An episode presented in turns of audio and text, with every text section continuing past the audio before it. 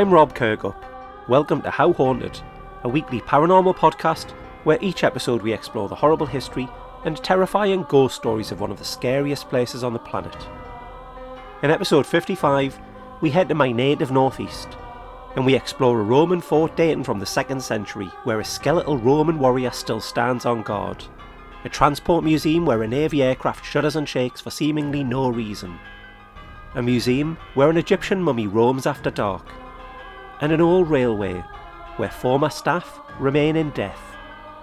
This week we ask, just how haunted are the museums of Tyne and Wear?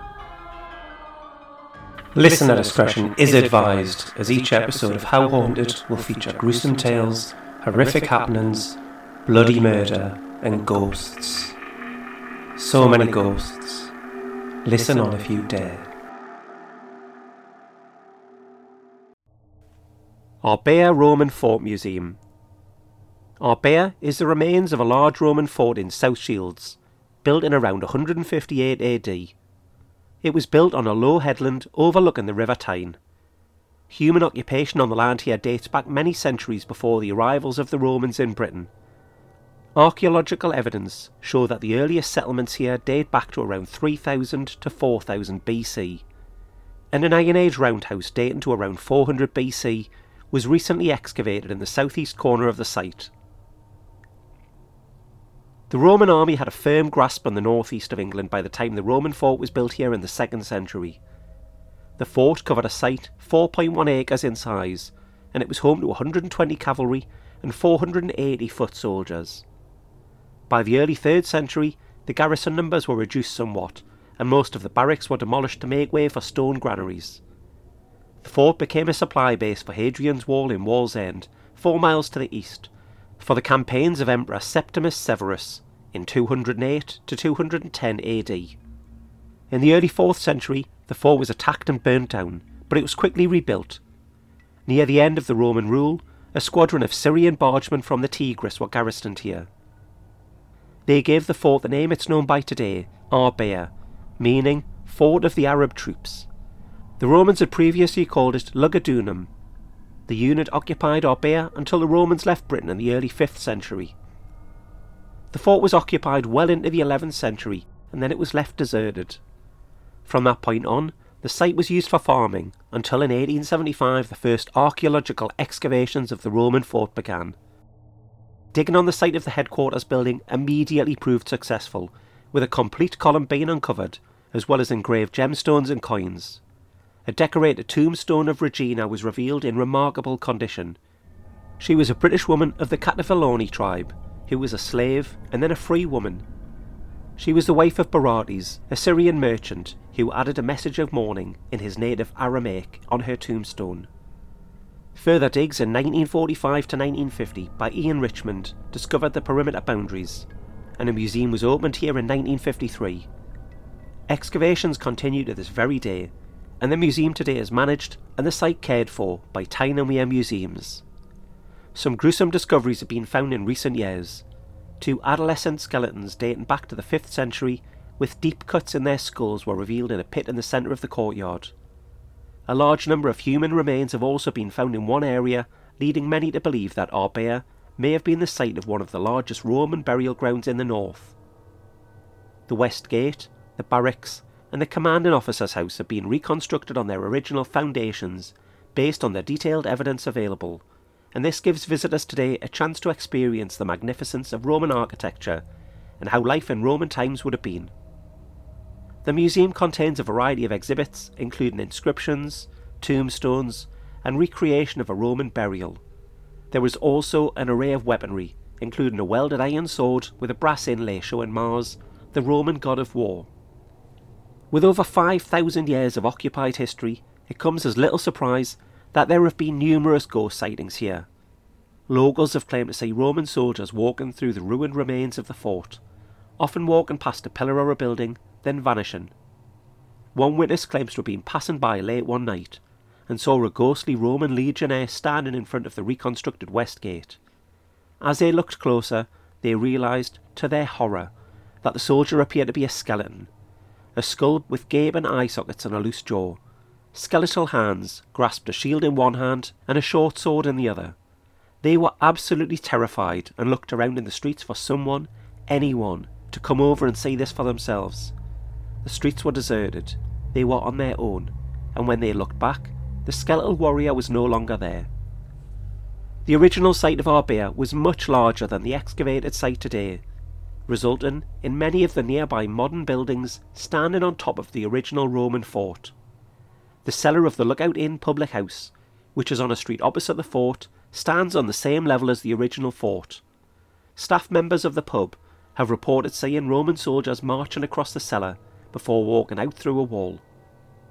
When I was researching my book Ghostly Tyne and Wear, I spoke with Darren Ritson, who himself is an author, having written many books, including Ghost Hunter, True Life Encounters from the Northeast, and he was the co-author of the South Shields Poltergeist, one family's fight against an invisible intruder. He conducted a paranormal investigation at Arbeia, and he took the time to tell me what happened. I went to Arbeia during the day for a pre-investigation visit and experienced what I believe to be a paranormal occurrence. I was in the commanding officer's quarters when I tried to take a photo with my digital camera. I pressed the button, but nothing happened. I tried again, but to no avail. So I used my Nikon SLR 35mm and pointed it, clicked, and again nothing. I lowered the camera towards the floor to see what the problem was, and it went off. One camera malfunction is odd, but two? I believe that there was a presence with me, and it did not want his or her photo taken. Early into the investigation that night, a blue flashing light was seen in the commanding officer's house. A few minutes later, it was seen again. The atmosphere seemed to change, as if we were not alone. The temperature dropped, and the air around us became ice cold, resulting in goosebumps. We headed to a section of the house where three bedrooms are joined by a corridor. I had previously locked the door to the corridor, witnessed by two other investigators, but when I went to open the door, it was already unlocked. Later, we went to the Great Hall to check on a trigger object. This was an item which we'd placed onto a piece of paper and drawn around to see if it had moved, and we'd left it in a locked room. As with the door in the commanding officer's house, I had locked it in the presence of two other people, but again, this door now was also unlocked. We went into the room and the trigger object had moved too. We later found a third locked door had been mysteriously unlocked. We were later told that fort staff had previously reported doors in the commanding officer's house unlocking of their own volition. Great North Museum, Hancock. The Great North Museum, Hancock, is a natural history and ancient civilizations museum in Newcastle upon Tyne. It was founded in 1884 as the New Museum of Natural History, and after the death of its benefactor in 1890, the Newcastle born ornithologist and taxidermist John Hancock the museum was renamed in his honour as the Hancock Museum. In 2009, the museum underwent a £26 million redevelopment and merged with the Museum of Antiquities and the Shefton Museum. It was then renamed the Great North Museum Hancock. The museum today is a popular free family destination with a variety of exhibitions, talks, courses, and activities for children, it is managed by Tyne and Wear Archives and Museums on behalf of Newcastle University. Visitors to the museum can enjoy finding out about wildlife and its habitat from the Living Planet Gallery. The Hadrian's Wall Gallery offers detailed insight into the 73 mile wall, which was built almost 2,000 years ago in the reign of the Roman Emperor Hadrian. You can find out all about fossils with a full scale T Rex replica skeleton, and then there's the world of the ancient Egyptians, including two genuine mummified people. The tale of Newcastle's first mummified person dates back to 1820, when Thomas Coates from Haydon Bridge in Northumberland, who had been an army surgeon in the East Indies, brought a female mummy home with him to the northeast after 22 years abroad. He had travelled home via Thebes, which is today known as Luxor, when he and a friend, Walter Davidson, each bought a mummy which had been excavated in Gurna, which was a cemetery for the elite of Egypt. The idea of buying the remains of a dead person who had rested in peace for the best part of two centuries to take home as a souvenir is clearly wrong. But he did donate her to the Lit & Phil, an independent library which had opened in 1793 and was, and still is, a hub of learning and enlightenment in the city. In September 1821, the mummified remains arrived at the Lit & Phil, She was examined by a subcommittee who removed the body from the highly decorated outer coffin, later returning it, although she was not and never has been unwrapped. Not everyone approved of this, and several people wrote to complain, saying, If the mummy be never opened by the society, to them it will be miser's gold. It will be worthless, it will be useless, and their resolution will be an injury to their posterity. For many years, the mummy was known as the Coates's mummy, and it was first studied in detail in 1964 by Dr. P. H. K. Gray using portable X ray equipment. This was when her name was first revealed in the hieroglyphics, but this was later found to be slightly incorrect, as in 1991 the huge advancement in technology offered far more insight into who she is as well as her true name. A CT scan revealed that she is 5 foot 2 inches tall she died at some point between the age of 21 and 35, and she has a full set of teeth. Her tongue and vocal cords have been removed, and this is very strange for Egyptian mummification, as the dead had to be able to speak their name to Osiris in the afterworld. Some hieroglyphics revealed her true name, Bakht en-Hor. It's not known for sure when she lived, but it's believed that she most likely lived at some point between 1069 and 715 BC. Her cause of death is unknown.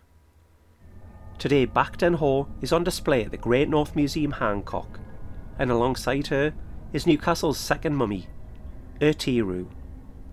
John Bowes Wright, an Egyptologist and solicitor who was also from Haydon Bridge in Northumberland, purchased the mummy of Irtyru in Paris in 1825. She was aged around 30 to 35 when she died, and the mummified remains date to between 664 and 525 BC.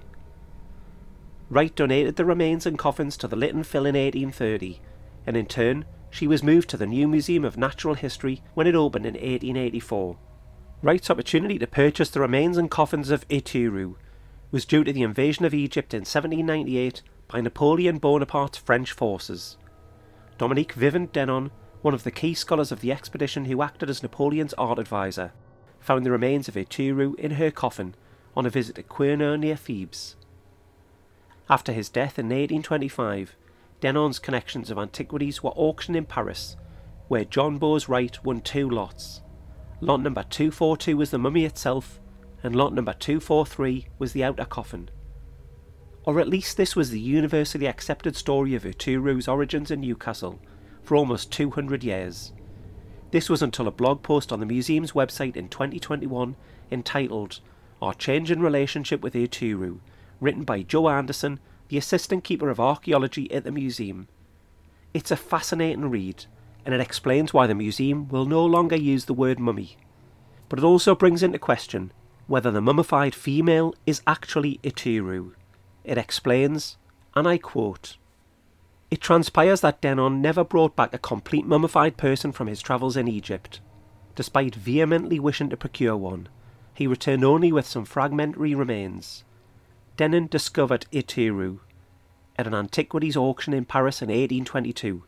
The collection being sold off belonged to Sebastian Louis Saulnier, a man most famous for organising the removal of sculpture in Egypt and taking it back to France.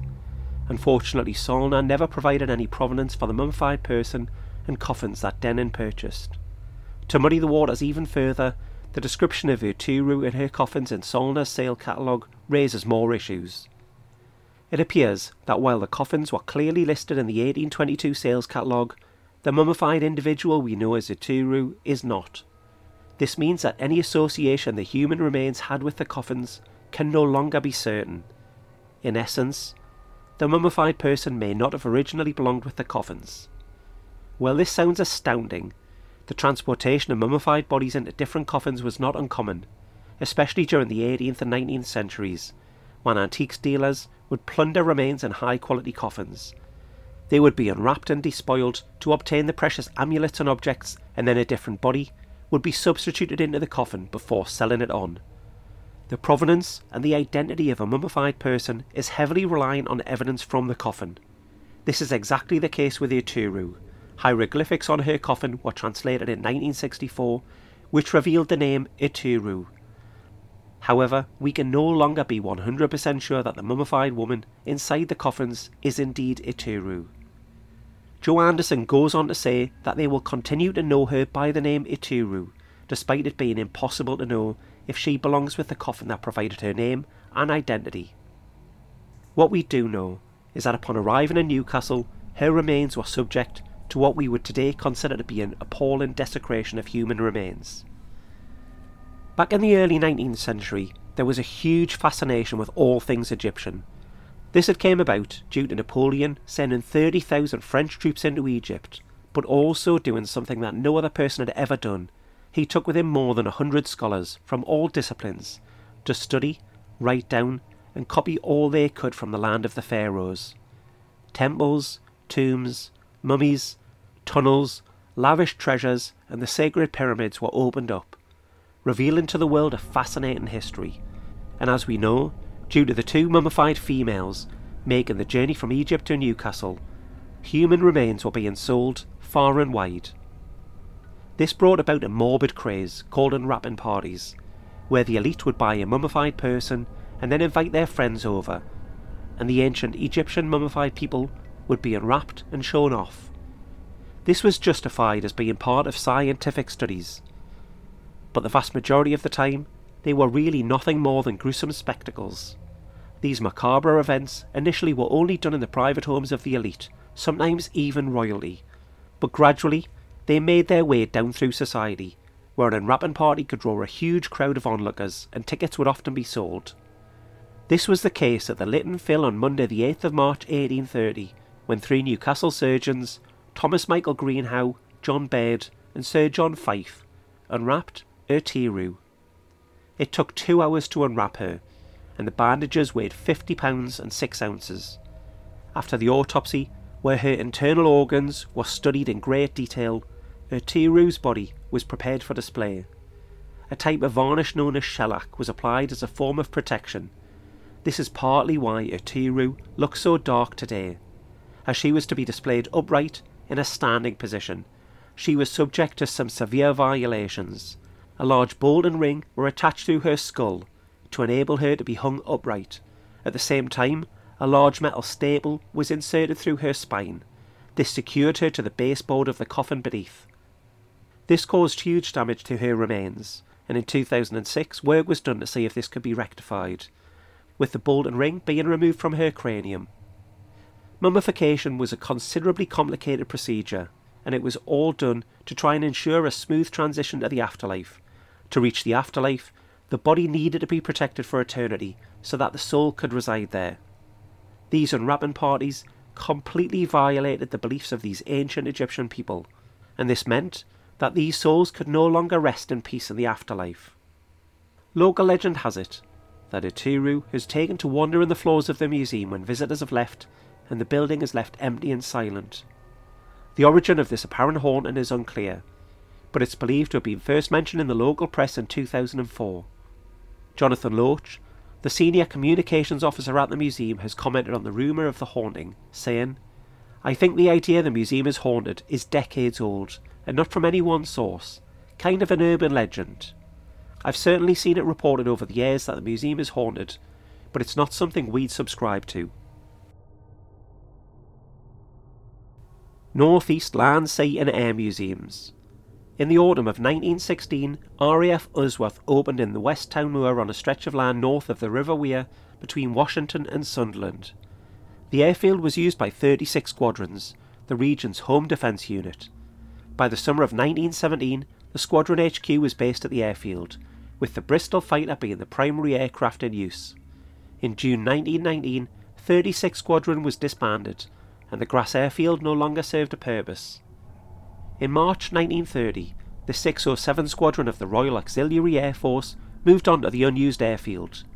During the war, the aircraft was improved to include a perimeter track and two runways. Squadron 607, equipped with Hurricane aircraft between June 1940 and early 1941, were actively involved with the war effort. On the 15th of August 1940, every single aircraft from RAF Usworth was in action, shooting down a great many German Heinkel and Messerschmitt 110 air fighters over the northeastern coastline. On the 3rd of July 1962, the airfield became Sunderland Airport after being purchased by Sunderland Corporation. In 1974, a group of like minded vintage aircraft enthusiasts began meeting at the airport regularly, forming a club and establishing a site in Lambton where they would begin to form a collection of aircraft, which, after several name changes, would go on to become the North East Aircraft Museum. In 1977, the museum was moved to Sunderland Airport. In 1984, Sunderland Airport was closed to make way for a Nissan car factory, and the North East Aircraft Museum was moved to a four acre site just outside the boundary of the airport, where it remains to this day. On the 23rd of January 1997, arsonists destroyed the museum's Vickers Valetta C2 VX577 twin engine military transport aircraft. This was one of only three Valettas in existence. The Valetta's restoration work had taken two years, and it had only just been completed the previous summer. A military vehicle collection previously displayed in Newcastle began relocation at the museum's new large Romney hut in early 2012. This addition resulted in the name change of the facility from the Northeast Aircraft Museum to its present name, Northeast Land, Sea and Air Museums. The Northeastern Electrical Traction Trust, NEETT, moved trams and buses into a new tram shed on the site in April 2013. It was completed and a track installed in December 2013. The Northeast Land, Sea and Air Museums has gained a reputation in recent years as one of the most active haunted hotspots in the region, with dark shadows and poltergeist activity experienced regularly in all three hangars on the site. One of the most regular occurrences includes an air sea rescue helicopter, which is involved in the rescue of Falklands war troops from the ship Sir Galahad in June 1982. The spirit of a pilot is very protective of his helicopter, and he has been seen on a number of occasions, more commonly, people have been pushed by unseen hands when standing close to the helicopter. Another spirit linked to the museum is that of Edward Grenville Shaw. Shaw was a pilot in training during World War II, and on the 12th of March 1942, he was involved in a routine training exercise. This involved two trainee pilots flying hurricanes towards each other. Unfortunately, they clipped wings, and Shaw's plane crashed just a short distance away. He had been thrown from his vehicle in the impact and he was killed instantly. His body was found in boggy ground, and when he was recovered, his boots were left behind. The ghost of a man, believed to be Shaw, has been seen on a number of occasions, calling out for help in the display hall in Hangar 3. The same man has been seen wandering amongst the wreckage in the display hall where the wreckage of his crashed hurricane is on display. Often all that is seen of him is a black pair of trouser legs, vanishing from the waist up, and without a pair of feet. The ghost of a German spy who stole a plane to escape during World War II is often seen. He was later hung in Germany for a separate crime. Other occurrences are stones being thrown in Hangar 1, the ghost of an Alsatian dog being seen and heard across the site, and the noise of wartime music and chatter being heard. A former Navy aircraft in Hangar 2 has been seen to shudder and shake inexplicably. A spirit known as George by the staff has also been seen walking throughout the museum it is believed that during the war he was asleep on the roof of one of the hangars of the old airfield during a hot summer's day. He woke with a start and rolled off the roof to his death. Northeast Supernatural Research spent a night investigating the Northeast Land, Sea and Air Museums in May 2007. Ethel Turnbull, one of the core team members, told me of their findings. Northeast Supernatural Research decided to investigate the Northeast Aircraft Museum as it was known at the time after hearing so many stories about what people had been experiencing there. During the evening, we saw several dark shapes follow us around all three of the hangars. We also saw someone in a blue outfit, similar to a boiler suit, walk behind one of the hangars. A few small stones, or what we presume to be stones, as the noise was quite loud, was thrown at us in one of the smaller hangars. Darren, the other core team member, had a twopence piece thrown at him, which he found lying next to him on the floor when he looked. The shuffling of footsteps, while we were all in the hangars, stood completely still, was heard by everybody present. One of the team thought she heard somebody singing Roll Out the Barrels. However, she failed to mention this until later, as she thought it was somebody in the Three Horseshoes pub next to the museum. She also saw a person looking at her from the cockpit of the helicopter in Hangar 2. We set up a trigger object, some old coins. We drew around them on a piece of paper, and an hour later, when we went back, we discovered that they had all moved. The Northeast Aircraft Museum, in our opinion, did not disappoint. I also took the time to talk to Lee Foster of the Haunted Land Paranormal Research website and he explained to me what happened when he joined an investigation at the museum. In March 2007, I attended a paranormal investigation at the museum. My experience was one of mixed feelings, even though medium Ian Shillito headed it and tried his best to keep everyone entertained. I went with an open mind, in the hope that the reputation of it being one of the most active locations was true. Certainly, when the lights are off, it does take on a whole new atmosphere, as the silhouettes of huge planes and helicopter dominate the floor space. There were a few things that occurred that failed to impress me, such as a model plane suspended on a wire which turned ever so slowly, seemingly at the medium's request, but it continued to do so anyway when he didn't. The EMF meter went off the scale at a particular location, even though it's claimed, but not proven, that there is no electrical device or cabling in the area, and the taps and cracks that occurred were merely stones and refuse being thrown about by the unusually high winds that battered the hangars that night. Not communication responses as some people claimed. But there were some things that happened that I was impressed by. The first was in the Westland helicopter. As we all sat in the darkness of the cabin, I suddenly felt travel sick, as though we were flying along at great speed. Next door in a smaller hangar is a de Havilland Sea Venom, this has claimed to judder and move of its own accord, and sure enough, as I stood with my hands rested on its wing, it did vibrate slightly. But whether this is paranormal in a spiritual way remains questionable. During a seance in the shop area, I did see on the opposite side of the room a dim glow of white light that I put down to somebody occasionally checking their watch with its light. When the lights came on, however, nobody was there. Everyone was sitting on the floor. My final experience was when I was sat in the Jill Airshore 330. Ian, who was sat in front of me, said something had touched his head, and at the same moment I saw a tiny white light float above his head. As I reached out to hold it in my hand, it disappeared. Whether my experiences were genuine or psychological phenomena remains undecided, though I do tend to side with the latter view. I'm sure those planes do have a story to tell, but on this night they weren't sharing it. Bowes Railway and National Heritage Museum. The Bowes Railway was opened in 1826 and it was built by George Stephenson, the famed railroad engineer and inventor of the rocket, the most famous of the early railway locomotives. Due to a new colliery being opened in Springwell, a railway was required to transport coal to the River Tyne via the Jarrow Staithes. Stephenson designed the railway to function by utilising a combination of inclines relying on gravity and steam engine technology the line was soon extended to serve a number of other collieries, and the length of the line grew to 15 miles. In 1932, the company was rebranded the Bowes Railway after John Bowes, one of the company's senior partners and a big name in the coal trade in the north. In 1947, Bowes Railway became part of the National Coal Board, and a substantial sum of money was invested in the modernisation of the line. In the 1960s, hundreds of northeast coal mines were closed, and as a result, the railway line was cut back, and in 1974, it closed down altogether. In 1976, a group of enthusiasts took over the line and received government backing to reopen Bowes Railway, the only surviving standard gauge roped haul railway in the world, as a museum, and preserve it as a national monument. The railway line from Bankfell Bankhead to Springwell has been restored to working condition, and a large number of the original buildings the oldest on which being the joiners and blacksmith shops, which date back to the railway's openings in 1826. The museum is also home to a number of steam locomotives and trains rescued from the old colliery railways. Many are restored to working condition and on special open days can be seen in action. The railway and the colliery saw a great number of accidents and deaths during the working life of the site.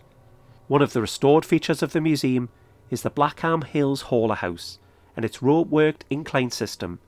The system was a pulley which would move at a rapid speed, safety standards were low, and workers would occasionally get caught in the rope as it moved and would be literally torn in two. The colliery suffered explosions in 1833, 1837, and 1869, killing hundreds of men and children, some as young as eight, and seriously injuring and maiming many more. It is also believed that in more recent years there was a suicide at the railway. There has been so much loss of life at Bowes Railway that it seems that the site has become a hotbed of paranormal activity. A ghostly man wearing a flat cap and overalls has been seen in the engineering room. He crosses the room, always walking the exact same path, then vanishes. Footsteps are being heard on the gravel outside of the workshops. When a member of staff has gone to check, there has been nobody there. A strange smell of soap has been experienced in the blacksmith shop, and children's laughter has been heard in some of the workshops. Jay Brown of Northern Ghost Investigations has spent many nights at Bowes Railway Museum as part of organised ghost hunts, and back in 2008 he told me of some of the inexplicable happenings that he has experienced. Northern Ghost Investigations have made a few visits to Bowes Railway Museum over the years, and it's always been an interesting time, although our very first visit to the museum was by far the most active. There are two incidents that have stuck in my mind ever since. The first incident involved what we call the blacksmiths at the bottom end of the museum. We'd heard a couple of tales surrounding this location from the caretaker of the museum, one of which concerned stories of previous visitors running from the room screaming. So I, for one, was looking forward to my time spent in there. Sadly, nothing happened, and the location seemed as dead as the proverbial to me, which was a little disappointing. However, later in the night, a small group of NGI, including myself, were in the area of the blacksmiths, investigating another location within the museum. Suddenly, I heard a noise from behind the door of the blacksmiths that sounded like metal hitting metal. Our small group were the only people at this end of the museum, and I knew nobody else other than those I could visibly account for were present. Thinking nothing much of it, I casually made my way into the blacksmiths to investigate. Maybe somebody had slipped in without me noticing. It was worth taking a look, if nothing else. I managed to get approximately 10 foot from the door when I seemed to walk into something. The best way I can describe it was a wall of energy which seemed not to want me to approach the door. All of the fight or flight flags were raised, and I was genuinely afraid of going any further. I'd never experienced such raw fear like this before on an investigation or ever since. I was seriously spooked. I felt as though some force emanating from the blacksmiths did not want me to approach the door. Being an intrepid investigator, I did the only sensible thing one would do. I called out to the other three in this small group to head over to where I was, to give me a little moral support. When our small group gathered, each of the others immediately felt what I was experiencing and described exactly the same thing I was feeling at exactly the same spot I had stopped in. Gingerly and step by step, we approached the door.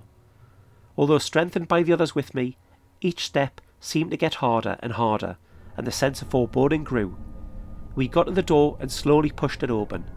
The room was empty, but the sense of a strong presence in the blacksmith's remained. I described it afterwards by saying, if it had a voice, then I would hear it screaming at me, Get the hell out of here. Something did not want us in that room and was using the sheer force of its presence to get us to leave, but we didn't. We stood in the open doorway just watching and waiting. I called out, asking whoever was present to show themselves, but nobody did. Over the course of the next few minutes, we felt the sense of dread slowly fade away, as whatever it was must have decided to leave. If it was this presence that had caused the previous groups to run screaming from the blacksmiths, then I can perfectly understand why. Our second interesting incident occurred later in the night whilst in the joinery. Our small group had dotted themselves around, and we'd spent 40 minutes or so almost bored with the lack of anything remotely interesting within the location. Upstairs in a display room situated in an old storage area, another small group seemed to be having just as quiet a time as we were. I positioned myself on a metal staircase and was calling out to anything present or merely passing by to make contact with us. A sensitive was with us claimed that a spirit, a man, was present in the joinery, standing in a corner, watching us with almost an amused manner, but no matter how much we tried, they didn't seem interested in performing any tricks for us, as we were told by the sensitive. Admittedly, I was getting a little frustrated, which I know I shouldn't. After the earlier incident in the blacksmiths, I was determined to make some kind of contact with any entities present within the museum. I don't normally feel frustrated whilst on an investigation, but I felt that games were being played. Other groups during the night had felt the same too. Something seemed to be teasing us, just drawing us in and then leaving us right there on the edge, and was seeming to take pleasure from it. I think the frustration I was feeling was becoming evident in my voice as I was calling out. At one point, the sensitive claimed that she had been told by the spirit in the corner that I should shut up. I never did, of course, and continued calling out, trying to get something from the man. Again, the sensitive said, Shut up. It would appear that the man was getting riled. Normally I would ease off at this point, as I don't want to upset anybody, dead or alive. But the frustration I was feeling was seemingly getting a life of its own. He's shouting out now, Jay, shut up, shut up, over and over again. The sensitive told me, but onwards I pushed. Suddenly, I saw something move fast in the corner of my eye, and I instinctively raised my arm to protect myself. I didn't need to, as whatever it was seemed to miss me and clatter noisily on the metal staircase, eliciting screams and shouts from both downstairs in the joinery, where we were, and upstairs in the display room.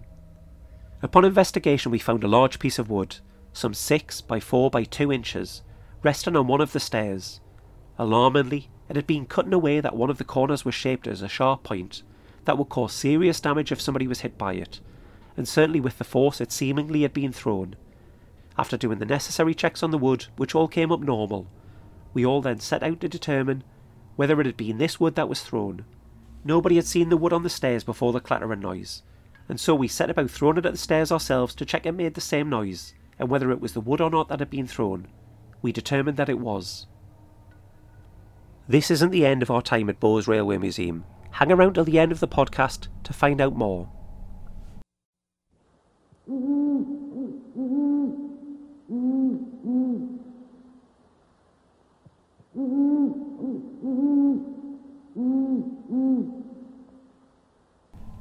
You can follow How Haunted on Twitter at, at HowHauntedPod or over on Instagram at HowHauntedPod, where you will see photos galore relating to the haunted museums of Tyne and Wear.